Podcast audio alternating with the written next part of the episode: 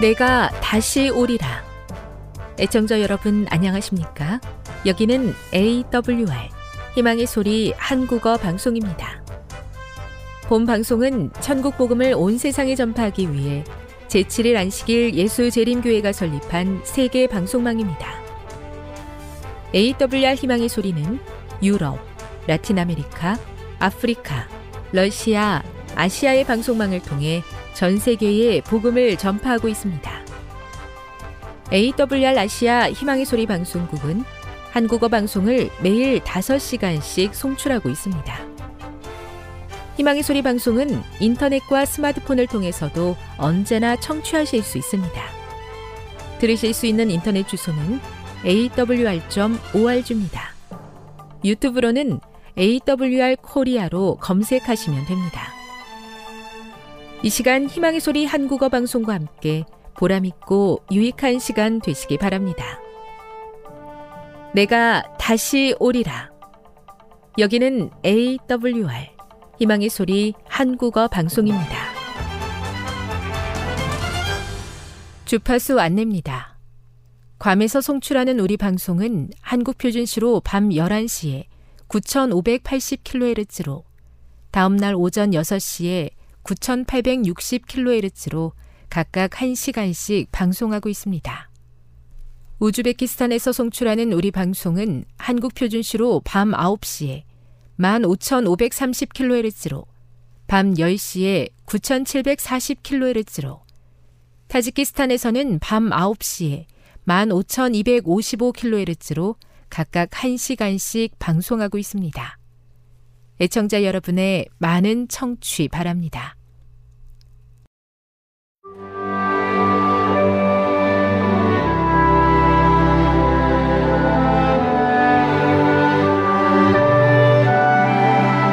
읽어주는 교과 넷째 날 11월 30일 수요일 육체를 떠난 영혼들로 가득한 천국 비록 개신교 신자들은 연옥을 받아들이지 않지만 그럼에도 불구하고 많은 사람들이 죽은 의인의 영혼들이 이미 하나님이 계신 천국에 가 있다고 믿는다.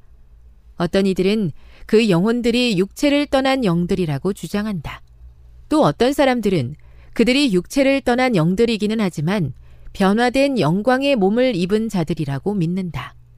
죽었으나 살아있는 자들의 형이상학적 상태가 어떻든 간에 이 이론들은 죽은 자의 최후의 부활과 심판에 대한 성경의 교리와 조화되지 않는다.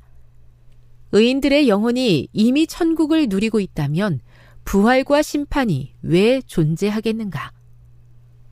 사도행전 2장 29절, 34절, 35절, 고린도전서 15장 16에서 18절을 읽어보라. 이 구절들은 죽은 자의 상태와 부활을 기다리는 자들에 대해 무엇을 알려주는가? 성경은 이미 하늘에 있는 모든 사람들이 에녹이나 엘리야처럼 살아서 그곳으로 갔거나 모세나 그리스도와 함께 일어났던 사람들처럼 죽은 자 가운데서 부활했다고 가르친다. 앞서 살펴보았듯이 재단 아래에서 하나님께 그들의 피를 갚아달라고 큰 소리로 외치는 영혼들은 정의에 대한 비유일 뿐 영혼 불멸을 증명하는 것이 아니다. 재단 아래서 외치는 영혼들의 소리는 하늘의 영원한 보상을 즐기고 있는 것처럼 들리지 않는다. 실제로 무덤은 무의식적 상태에서 마지막 부활을 기다리고 있는 죽은 자들의 안식처이고 부활의 날에 그들의 의식이 비로소 회복될 것이다. 의로운 자들을 포함해 죽은 자들 중 어느 누구도 마지막 부활에서 그들의 육체와 재결합되기를 끈기 있게 기다리며 하늘을 떠도는 육체를 떠난 영이 아니다. 또한 그리스도 안에서 죽은 자들이 각자 죽음 이래로 계속 천국을 누리고 있다면 바울은 왜 고린도전서 15장 18절에서 죽은 자의 부활이 없으면 그리스도 안에서 잠자는 자도 망했다고 말했겠는가? 죽은 의인들이 죽은 직후 영원한 보상으로 천국으로 올라간다는 잘못된 가르침은 예수님께서 재림하실 때 죽은 자들이 부활하게 될 것이라는 신약 성경의 중심적이고 핵심적인 교리와 완전히 배치된다. 그럼에도 불구하고 특히 장례식에서 늘 이 잘못된 주장을 듣게 된다. 교훈입니다. 육체와 분리된 영혼이 먼저 들어가는 천국은 없다. 모든 죽은 자들은 무의식 상태에서 무덤에서 쉬다가 부활의 날에 비로소 의식을 회복하게 될 것이다. 묵상. 고린도전서 15장 16에서 20절을 다시 한번 읽고 깊이 묵상해 보십시오. 우리가 끝까지 붙잡아야 하는 소망은 무엇입니까? 적용. 죽은 자들은 땅 속에 잠들어 마침내 고통 없는 참된 쉼을 경험하게 됩니다. 죽음이 오히려 좋은 소식이 될 수 있는 것입니다. 이 사실을 아직 모르고 있는 사람들이 이 진리를 이해하도록 어떻게 도울 수 있을까요? 영감의 교훈입니다. 영혼에 대한 잘못된 이해. 만일 모든 사람들의 영혼이 죽는 시간에 하늘로 직접 가는 것이 사실이라면 우리는 살아있는 것보다 죽는 것이 더 좋을 것이다. 많은 사람들이 이와 같은 신조에 의하여 스스로 생명을 끊게 되었다. 곤란과 번민과 실망으로 마음이 눌릴 때 자기의 가냘픈 생명의 줄을 끊어버리고 영원한 세계의 복락을 향하여 날아가는 것은 매우 쉬운 일인 것처럼 보인다. 각시대 대쟁투 539 예수님을 진심으로 믿는 자들에게 죽음마저도 축복이 될 수 있음을 가르쳐 주시니 감사합니다. 이 땅에서의 삶을 다한 후 주님 품에 편히 쉬다가 영광스러운 재림의 날 우리를 데리러 오시는 예수님을 꼭 만날 수 있게 도와 주시옵소서.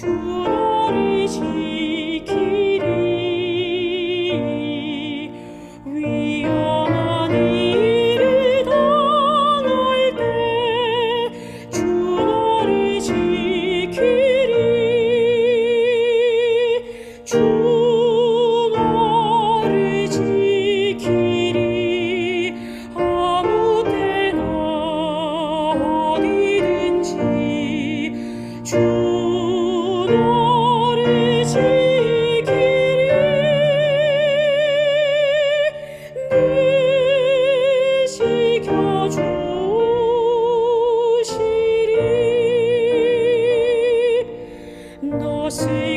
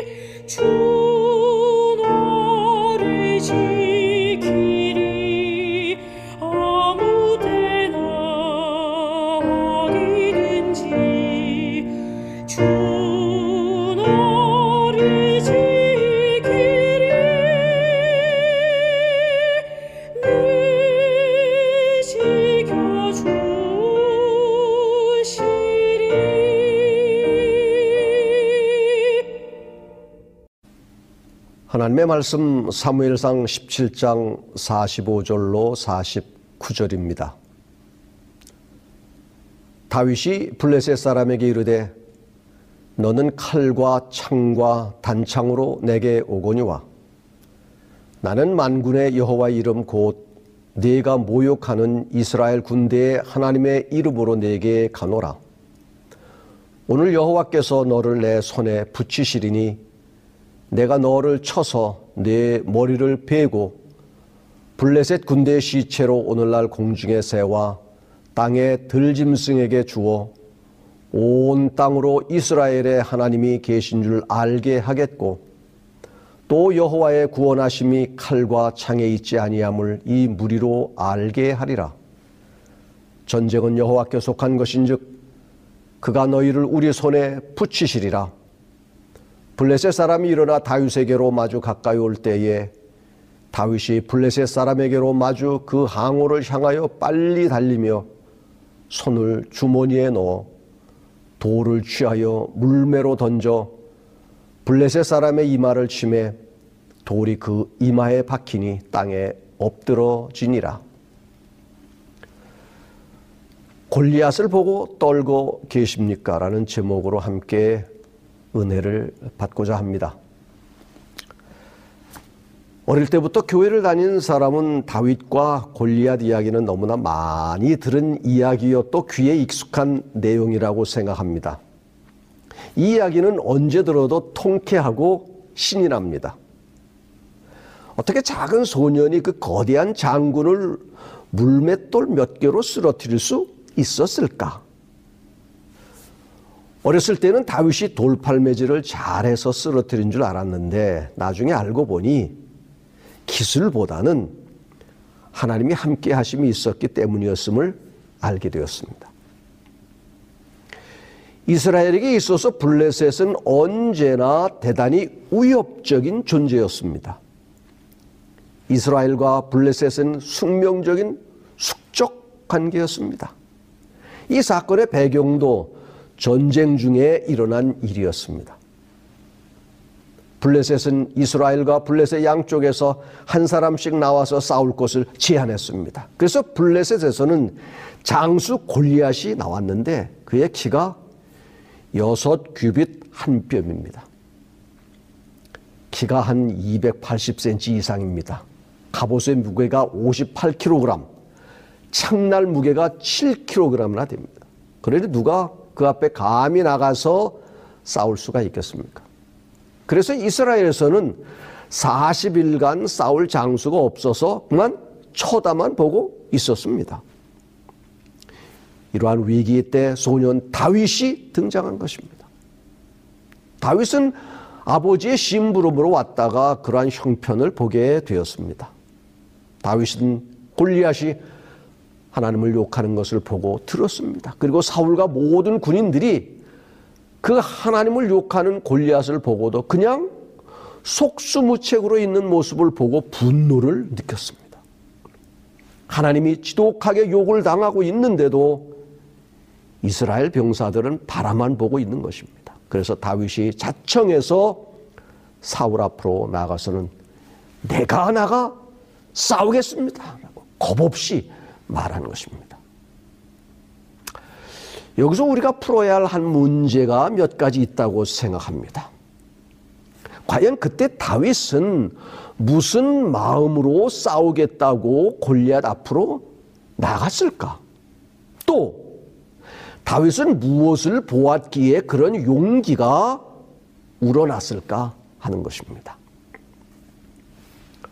첫째입니다. 이 전쟁은 하나님께 속한 전쟁이었다고 하는 것입니다.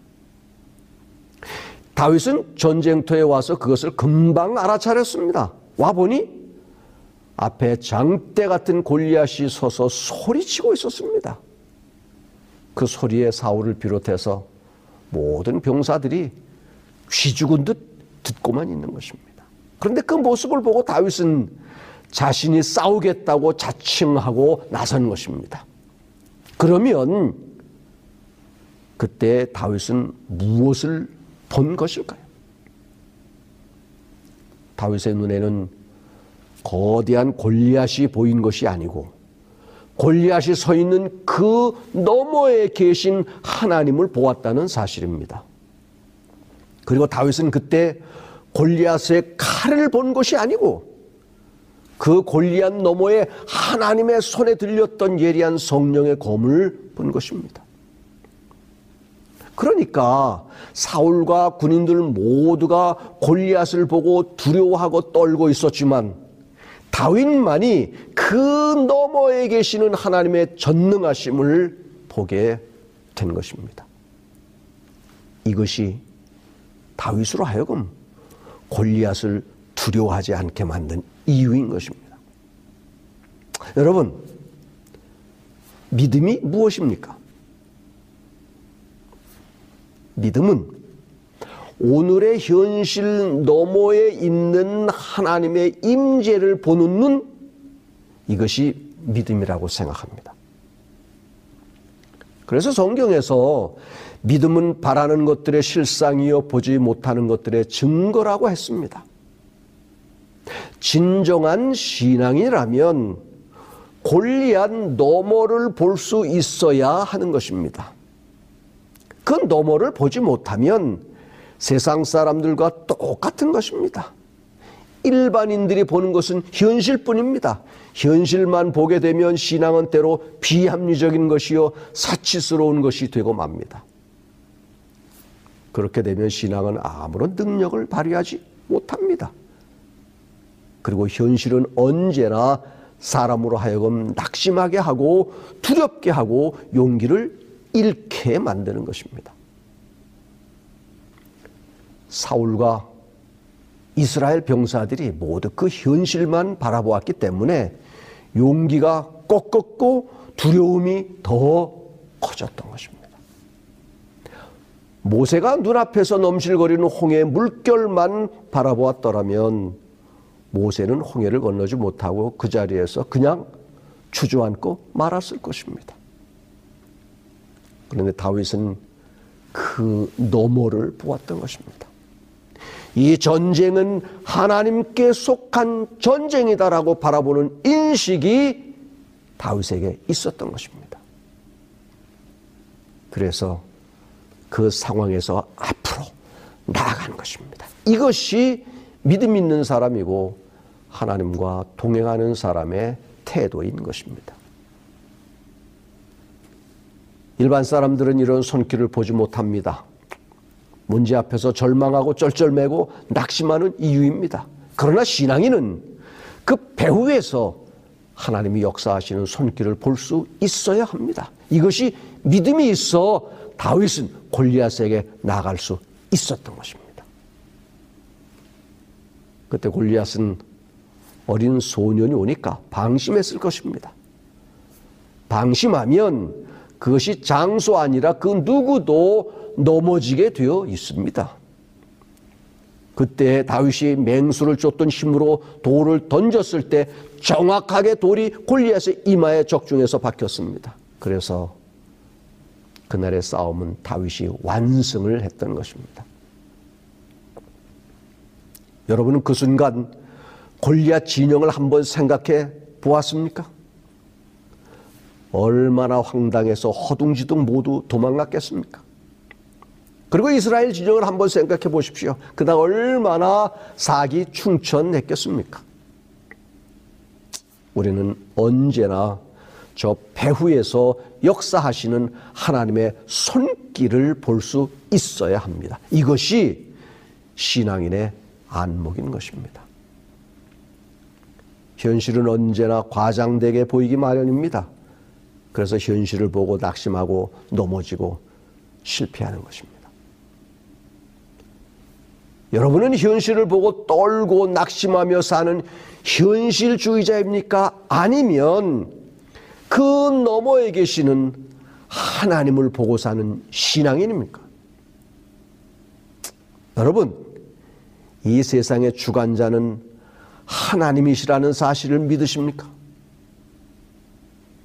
그분의 손안에 모든 것이 있다는 사실을 믿으십니까? 여러분의 모든 것도 하나님의 손바닥에 새겨져 있다는 사실을 믿으십니까? 그렇다면 모든 것은 이미 끝난 것입니다. 승리는 하나님 편에 있는 것입니다. 그것을 믿음으로 받아들이기만 하면 되는 것입니다. 그러한 믿음을 여러분 모두가 소유하시기를 간절히 바랍니다. 둘째입니다. 하나님이 함께 해주심을 많은 경험들을 갖고 있었다는 것입니다. 하나님이 함께 해주셨다는 그 과거의 많은 경험들을 쌓고 갖고 있었습니다. 싸워보지 않은 사람은 앞에 크든 작든 적이 나타나면 먼저 두려움부터 갖게 되는 법입니다. 군대 다녀오지 않은 젊은이는 군대 이야기만 나오면 겁부터 냅니다. 경험은 이렇게 중요한 것입니다. 경험은 때로 자신감을 주고 흥미를 더해줍니다. 지금 사울과 병사들은 골리앗만 보고도 질려 있습니다. 떨고 있는 것입니다. 골리앗이 너무 크게 보였습니다. 도저히 상대할 수가 없는 것처럼 보였습니다. 그래서 속수무책으로 40일째 대치만 하고 있는 것입니다. 그런데 다윗은 골리앗이 대수롭게 생각되지 않았다는 사실입니다. 왜냐하면 다윗은 지금까지 양떼를 치면서 골리앗보다 더 힘센 맹수들과 강도들을 물리친 경험이 여러 번 있었기 때문입니다. 죽을 고비도 여러 번 경험했습니다. 위험에 처한 경험도 여러 번 있었습니다. 그러나 그때마다 하나님께서는 소년 다윗에게 담대함과 용기를 주셨고 늘 그 위기와 위험으로부터 이길 수 있게 해 주셨습니다. 하나님이 함께 해주신 경험들이 축적되었던 것입니다. 그 경험들이 오늘 저 사람 정도면 이 물맷돌로도 충분하다 하는 자신감과 믿음을 주었던 것입니다. 다윗은 저 골리앗 너머에 계신 하나님의 도우심의 손길을 확신하는 믿음이 있었던 것입니다. 그렇게 되니 두려움은커녕 자신감에 넘쳐 있었습니다. 그래서 자신 만만하게 골리앗에게로 나아갈 수 있었던 것입니다. 아마 속으로 너 잘 만났다 하는 생각도 들었을 것입니다. 사랑하는 성도 여러분, 믿음이 무엇입니까? 바로 이것이 믿음이라고 생각합니다. 이런 믿음 안에서 하나님이 함께 해주셨다는 경험이라는 것은 배나 더 강한 힘을 제공해 주는 것입니다. 세상의 만사 형통만이 좋은 것이 아닙니다. 만사 형통만이 좋은 것이라면 하나님은 성도들에게 그것만 주실 것입니다. 그러나 하나님은 때로 고난도 실패도 아픔도 허락하시는 것입니다. 그것을 통해서 믿음을 키워나가고 하나님이 함께 하셨다는 증거를 가질 수 있기 때문입니다. 영하 20도에서 생활해 본 사람은 훈련이 되어 영하 10도만 되어도 날씨가 많이 풀렸구만 하고 말할 것입니다. 또 섭씨 40도에서 생활해 본 사람은 섭씨 30도만 되어도 이젠 제법 찬바람이 부네라고 말합니다. 그런데 영상 5도에서 살아가던 사람에게는 영하 1도만 내려가도 난리 법석을 부릴 것입니다. 이것이 경험과 연단이 주는 은혜이고 축복인 것입니다. 하나님은 그 많은 사람들 가운데서 다윗을 택하셔서 이스라엘 백성을 맡기셨습니까? 왜 그렇게 하셨습니까? 다윗은 저 너머에서 움직이는 하나님의 손길을 보는 믿음의 안목이 있었던 것입니다. 그리고 양떼를 지키면서 하나님이 늘 함께 해주시는 경험을 갖고 있었습니다. 믿음을 키워 나갔던 것입니다. 목사와 복음 교육자에게 보내는 권면 31페이지엔 이렇게 기록합니다. 현재 우리가 서 있는 지점에 이르기까지 걸어온 모든 전진의 발걸음을 되돌아보며 과거를 회고할 때 나는 하나님을 찬양하라고 말할 수 있다. 하나님께서 이루신 일들을 바라볼 때 나는 놀라움으로 가득 차게 되며 인도자 대신 그리스도를 신뢰하게 된다. 우린 주님께서 우리를 인도해 오신 길을 잊어버리는 것 외에는 미래에 대하여 두려워할 것이 아무것도 없다. 만일 우리가 주님을 신뢰한다면 우리는 지금 강한 백성이다. 지금까지 여러분을 인도하신 하나님의 손길을 결코 잊지 마시기를 바랍니다. 그래도 미래도 걱정하지 마십시오. 미래에 대하여 걱정하고 불안해하는 것은 모두 믿음 없는 사람들이 하는 것입니다. 그러므로 날마다 믿음으로 살아가시기를 바랍니다. 셋째입니다. 오늘날 우리 앞에 서 있는 골리앗은 그럼 무엇입니까? 골리앗은 다윗 시대에만 있었던 것은 아닙니다. 골리앗은 오늘 나에게도 있고 여러분에게도 있습니다. 그렇다면 오늘 우리의 골리앗이 무엇입니까? 내일이 두렵고 걱정이 되십니까? 암이라도 생기면 어떻게 할까 걱정되십니까? 살기가 어렵다는데 잠도 안 오고 불안해 하십니까? 그것이 여러분의 골리앗입니까? 이 정도의 골리앗이라면 불안해하고 떨 필요가 없습니다.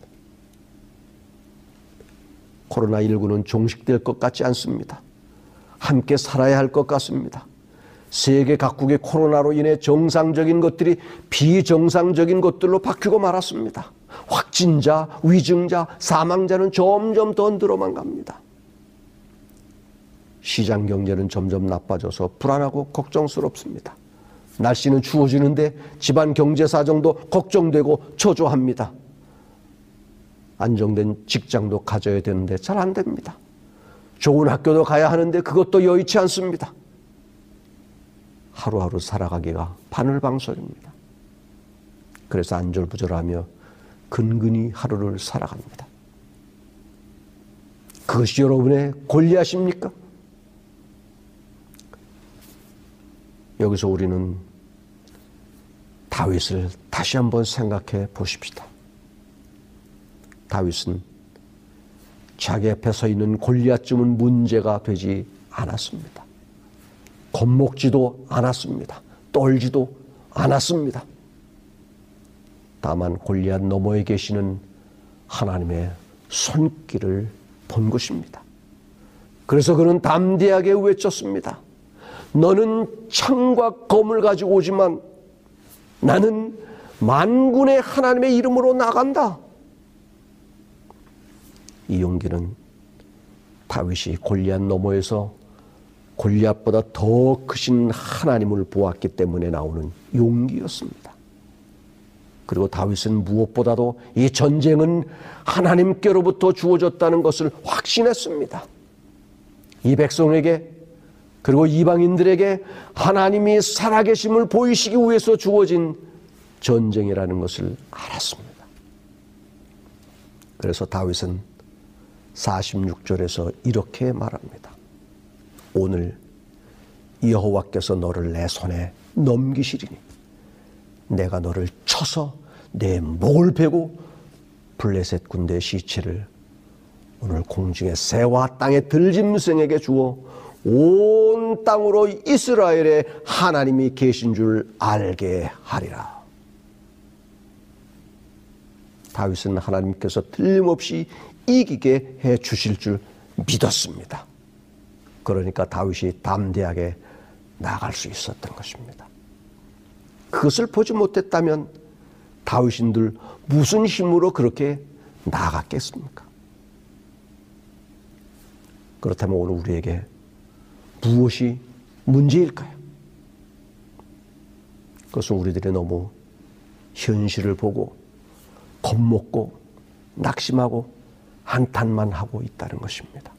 두려워할 필요가 없는 것입니다.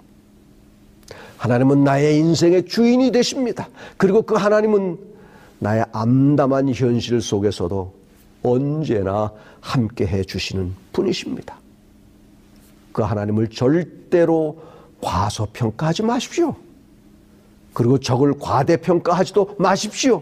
하나님을 믿고 다윗처럼 나아간다면 골리앗은 작게 보일 것이고 사울처럼 현실만 보고 계산만 하다 보면 골리앗은 더욱더 크게 보일 것이요 겁쟁이처럼 주저앉고 말 것입니다.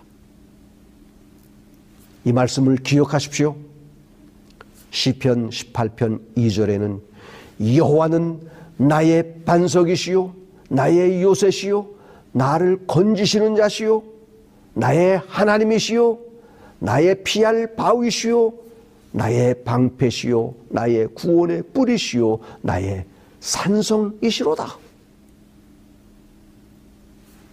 내 앞에 자주 찾아오는 골리앗을 보고 두려워 떨지 마시기를 바랍니다. 왜냐? 하나님이 계시지 않습니까? 왜 움츠러 들고 자신 없어 하십니까? 내 속에 있는 믿음을 끄집어내요. 용기 있게 나가십시오. 나를 보지 말고 믿음의 주요 온전케 하시는 예수 그리스도를 바라보고 나아가시기를 바랍니다. 만왕의 왕이시요 우주의 주인이신 하나님이 나의 아버지가 아니십니까? 이런 분이 나의 아버지인데 무엇이 두렵고 떨린단 말입니까? 두려움의 자리에서 이젠 일어나십시오. 낙심과 불안의 자리를 털어버리고 지금 일어나십시오. 그리고 골리앗을 향하여 나아가십시오. 그러면 하나님께서 만들어 놓으신 승리를 맛보게 될 줄 믿습니다.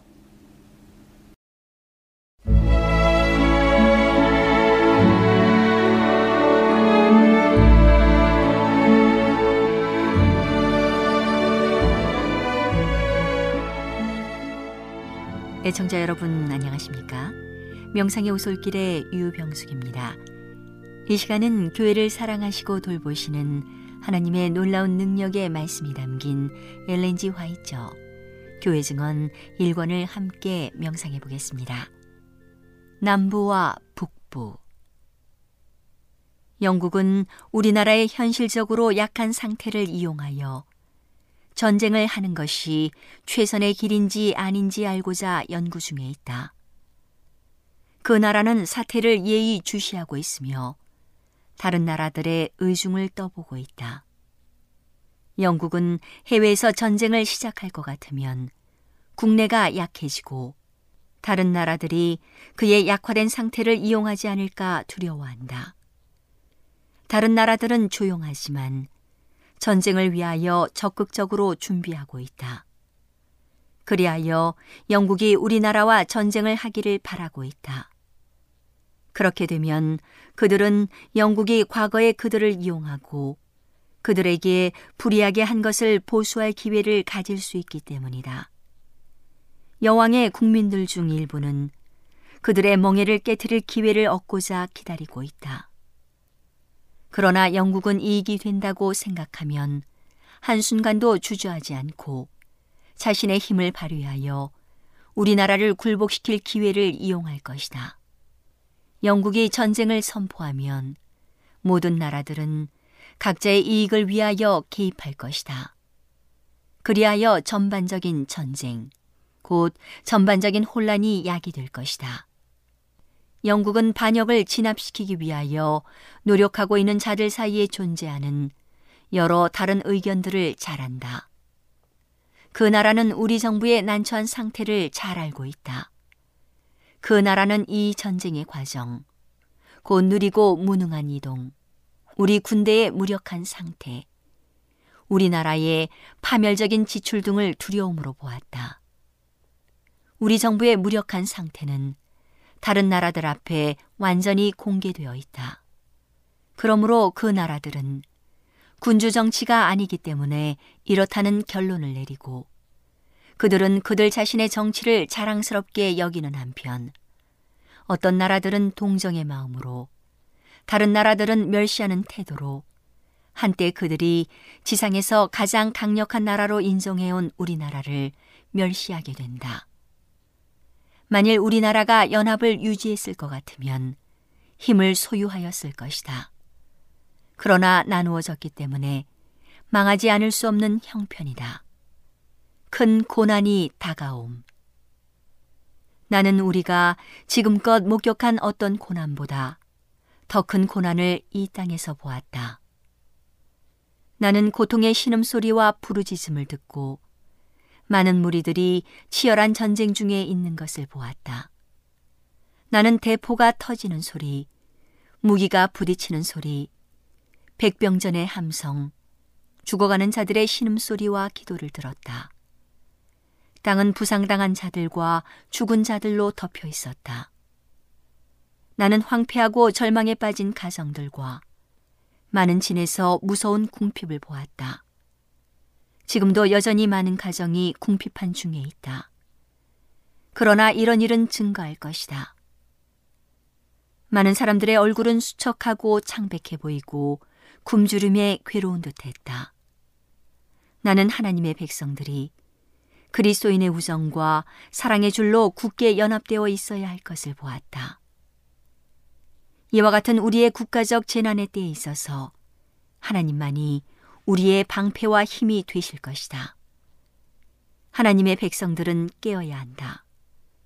진리를 전파하는 그들의 기회는 잘 이용되어야 한다. 왜냐하면 그 기회들은 오래 가지 않을 것이기 때문이다. 나는 이 땅에서 고통과 혼란과 기근을 보았다. 사탄은 지금 하나님의 백성들을 무활동의 상태로 붙들어 두어 진리를 전파하는 일에 있어서 그들의 몫을 담당하지 못하게 하고자 애쓰고 있다. 그리하면 그들은 마침내 저울에 달려서 부족함이 나타나게 될 것이기 때문이다. 하나님의 백성들은 경고를 받고 시대의 징조를 분별해야 한다. 그리스도의 오심을 알려주는 징조들은 너무도 분명하여 의심할 여지가 없다. 그러므로 이런 점으로 볼 때 진리를 믿노라고 공언하는 모든 자들은 산 전도자가 되어야 한다. 하나님께서는 설교자들과 백성들을 막론하고 모두 깨어 있도록 호소하신다. 온 하늘은 분주히 활동하고 있다. 지상 역사의 장면들은 신속히 맞춰가고 있다. 우리는 마지막 때의 위기에 처해 있다. 더 큰 위기가 우리 앞에 놓여 있지만 우리는 여전히 깨어 있지 않다. 하나님의 사업에 이처럼 활동과 열성이 부족한 것은 무서운 일이다. 이 죽음의 마비 상태는 사탄에게서 온 것이다. 그는 헌신하지 않은 안식일 준수자들의 마음을 지배하여 그들이 서로 질투하고 결점을 찾고 비난하게 한다. 마음들을 분리시켜 하나님의 종들의 영향력과 힘과 활동이 헌신하지 못한 안식일 준수자들에게 바쳐지게 하고 불신자들에게 진리를 전하는 일에 사용되어야 할 그들의 귀중한 시간이 사소한 분리를 해결하는 데 쓰여지게 하는 것이 사탄의 특별한 일이다. 나는 하나님의 백성들이 어떤 변화가 이루어지기를 곧 그들을 사로잡을 강력한 힘이 나타나기를 기다리고 있는 것을 보았다.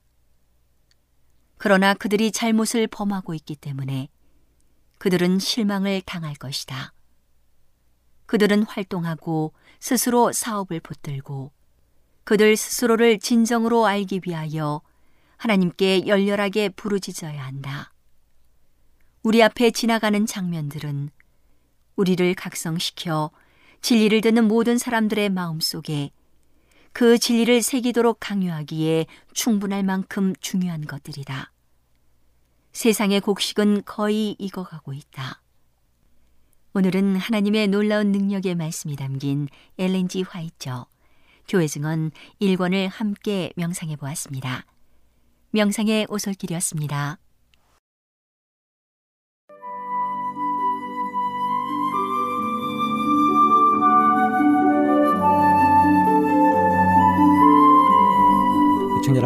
안녕하십니까.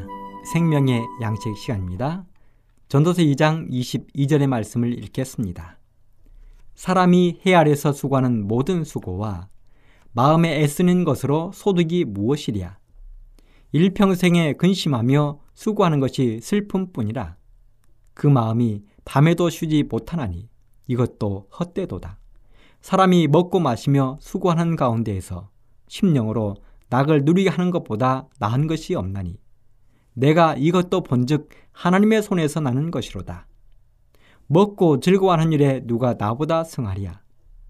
하나님이 그 기뻐하시는 자에게는 지혜와 지식과 희락을 주시나 죄인에게는 노고를 주시고 저로 모아 쌓게 하사 하나님을 기뻐하는 자에게 주게 하시나니 이것도 헛되어 바람을 잡으려는 것이로다. 인도의 시인이었던 타고로는 말하기를 쾌락은 이슬 방울과 같이 덧없어서 웃는 동안에 모두 없어져 버린다 이렇게 말했습니다. 또 의학의 아버지라 불리우는 히포크라테스도 말하기를 모든 풍요 가운데에도 부족은 있다 이렇게 말했습니다. 잭슨이라는 사람은 말하기를 죽음이 올 때에는 연령도 업적도 고려하지 않는다.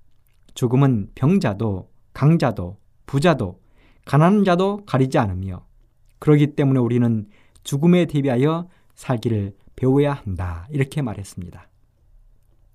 이 모든 말들을 종합해 보면 결국은 솔로몬의 말과 일치합니다. 헛되다는 것입니다.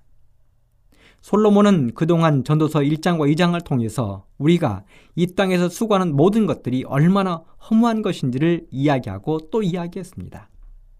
그런데 그랬던 솔로몬이 2장의 후반부에서는 해 아래서 수고하는 허무한 인생들이 그러한 허물을 극복할 수 있는 가능성을 제시하고 있습니다. 한마디로 탈출구가 있다는 것입니다. 여러분, 탈출구가 있다는 것은 얼마나 기쁘고 반가운 일입니까? 캄캄한 터널 같은 세상을 살아가는 사람들, 허무함으로 인하여 가슴을 치는 사람에게 드디어 어두움의 끝이 보인다는 것, 밝은 빛이 보인다는 것은 얼마나 즐거운 일입니까? 형 에서의 죽음의 그림자가 무섭게 야곱을 추격해 올 때, 그래서 며칠 동안 먹지도 자지도 못하면서 도망길에 올랐던 그 야곱이 자신의 모든 것을 포기하고 이름 없는 어느 광야 돌적밭에 쓰러지듯 누웠을 때 꿈에 찾아오셔서 하늘 사닥다리를 보여주시고 야곱의 인생 모두를 하나님이 책임지시겠다는 그 말에 야곱이 얼마나 힘을 얻었습니까? 그런데 그동안 계속해서 헛되다만 외쳤던 솔로몬이 이젠 드디어 그 헛된 것에서 우리의 탈출구가 있다고 말하고 있는 것입니다. 솔로몬은 본문에서 말했습니다. 사람이 먹고 마시며 수고하는 가운데에서 심령으로 낙을 누리게 하는 것보다 나은 것이 없나니 내가 이것도 본즉 하나님의 손에서 나는 것이로다. 이 말을 정확히 이해하자면 인생의 참다운 가치와 행복의 근원을 하나님께 두는 순간 헛된 삶은 사라진다는 것입니다. 즉, 신본주의의 삶을 사는 것이 중요하다는 것입니다. 그런데 사람들은 신본주의의 삶보다는 인본주의의 삶에 얽매였기 때문에 하루하루가 고단하고 결국은 헛된 삶을 살아가게 된다는 것입니다. 여기 재미있는 이야기 한 토막이 있습니다. 사람이 똑같은 일을 하면서도 어떤 마음으로 일을 하느냐에 따라 그가 행복할 수도 있고 아니면 무의미한 일들이 될 수 있다는 것을 알려주는 이야기입니다. 솔로몬 왕이 하루는 성전 건축하는 현장을 방문하게 되었습니다. 수많은 사람들이 자신들에게 주어진 일에 열심을 다하고 있었습니다. 그런데 한 곳에 들렀더니 인부 한 사람이 마지못해서 망치질을 하는 모습을 보게 되었습니다. 그래서 솔로몬이 물었습니다. 자네는 어찌하여 그렇게 마지못해 망치질을 하고 있는가? 그랬더니 인부가 대답했습니다. 예. 저는 배운 것도 없고 할 줄 아는 것이라곤 망치를 하는 것밖에 없으니 이거라도 해야 입에 풀칠을 할 수 있지 않겠습니까? 그래서 어쩔 수 없이 이렇게 망치질을 하고 있습니다. 그리고는 계속해서 영혼 없는 망치질을 해댔습니다. 그런데요. 얼마쯤 가다가 이번에는 콧노래를 흥얼거리는 한 일꾼을 만나게 되었습니다. 얼굴에는 웃음이 가득하고 망치질에는 힘이 있었습니다. 그래서 솔로몬이 물었습니다. 이보게, 자네는 일이 힘들지 않은가? 그런데 어찌하여 노래를 부르며 흥겹게 일을 하고 있는가? 그러자 그가 대답했습니다. 왜요? 왜 그러는 줄 아십니까? 저는 하루하루가 너무도 즐겁고 행복해서 미칠 지경입니다. 나는 지금 하나님의 성전을 내 손으로 만들어가고 있다는 자부심이 대단히 많습니다. 내가 쌓는 벽돌 한 장, 세우는 기둥 하나하나가 모두 하나님의 집을 짓는 일이거든요. 그러니 어찌 기쁘지 않겠습니까? 그러면서 그는 계속하여 콧노래를 부르고 즐거운 마음으로 망치질을 하고 있었습니다. 그렇습니다.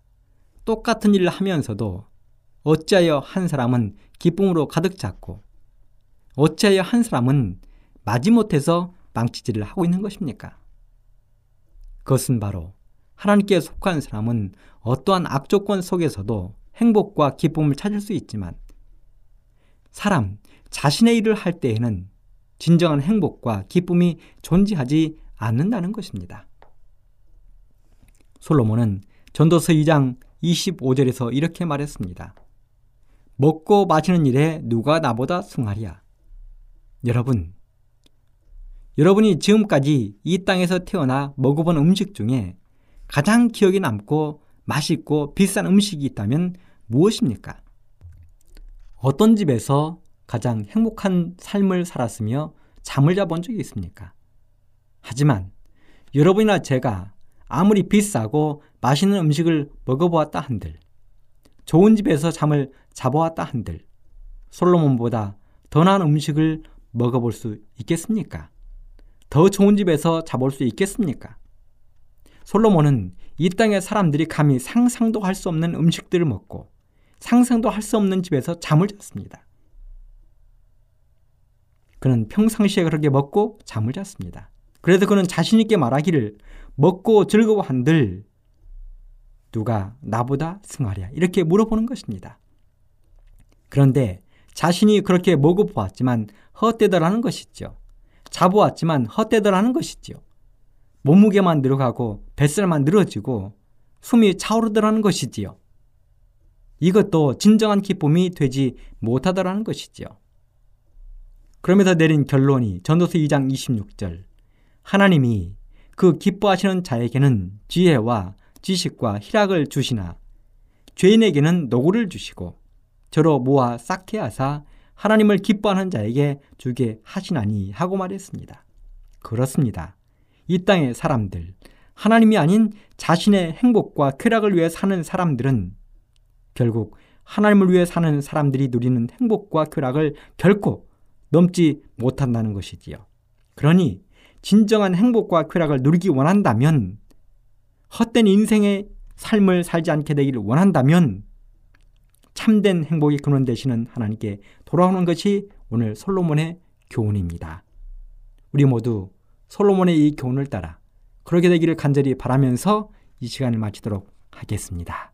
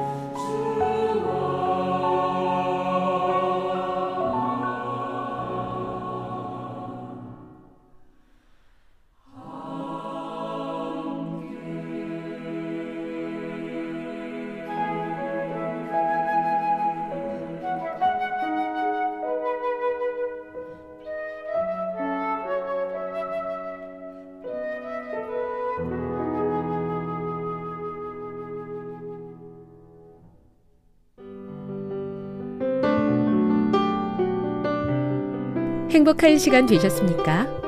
지금까지 여러분께서는 AWR 희망의 소리 한국어 방송을 청취하셨습니다.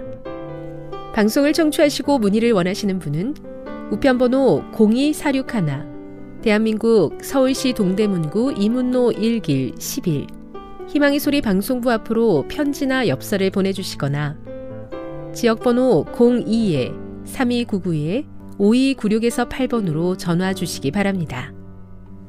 지금까지 함께 해주신 애청자 여러분들께 감사드립니다. 애청자 여러분, 다음 이 시간까지 하나님 안에서 늘 평안하십시오. 감사합니다. 내가 다시 오리라. 여기는 AWR 희망의 소리 한국어 방송입니다.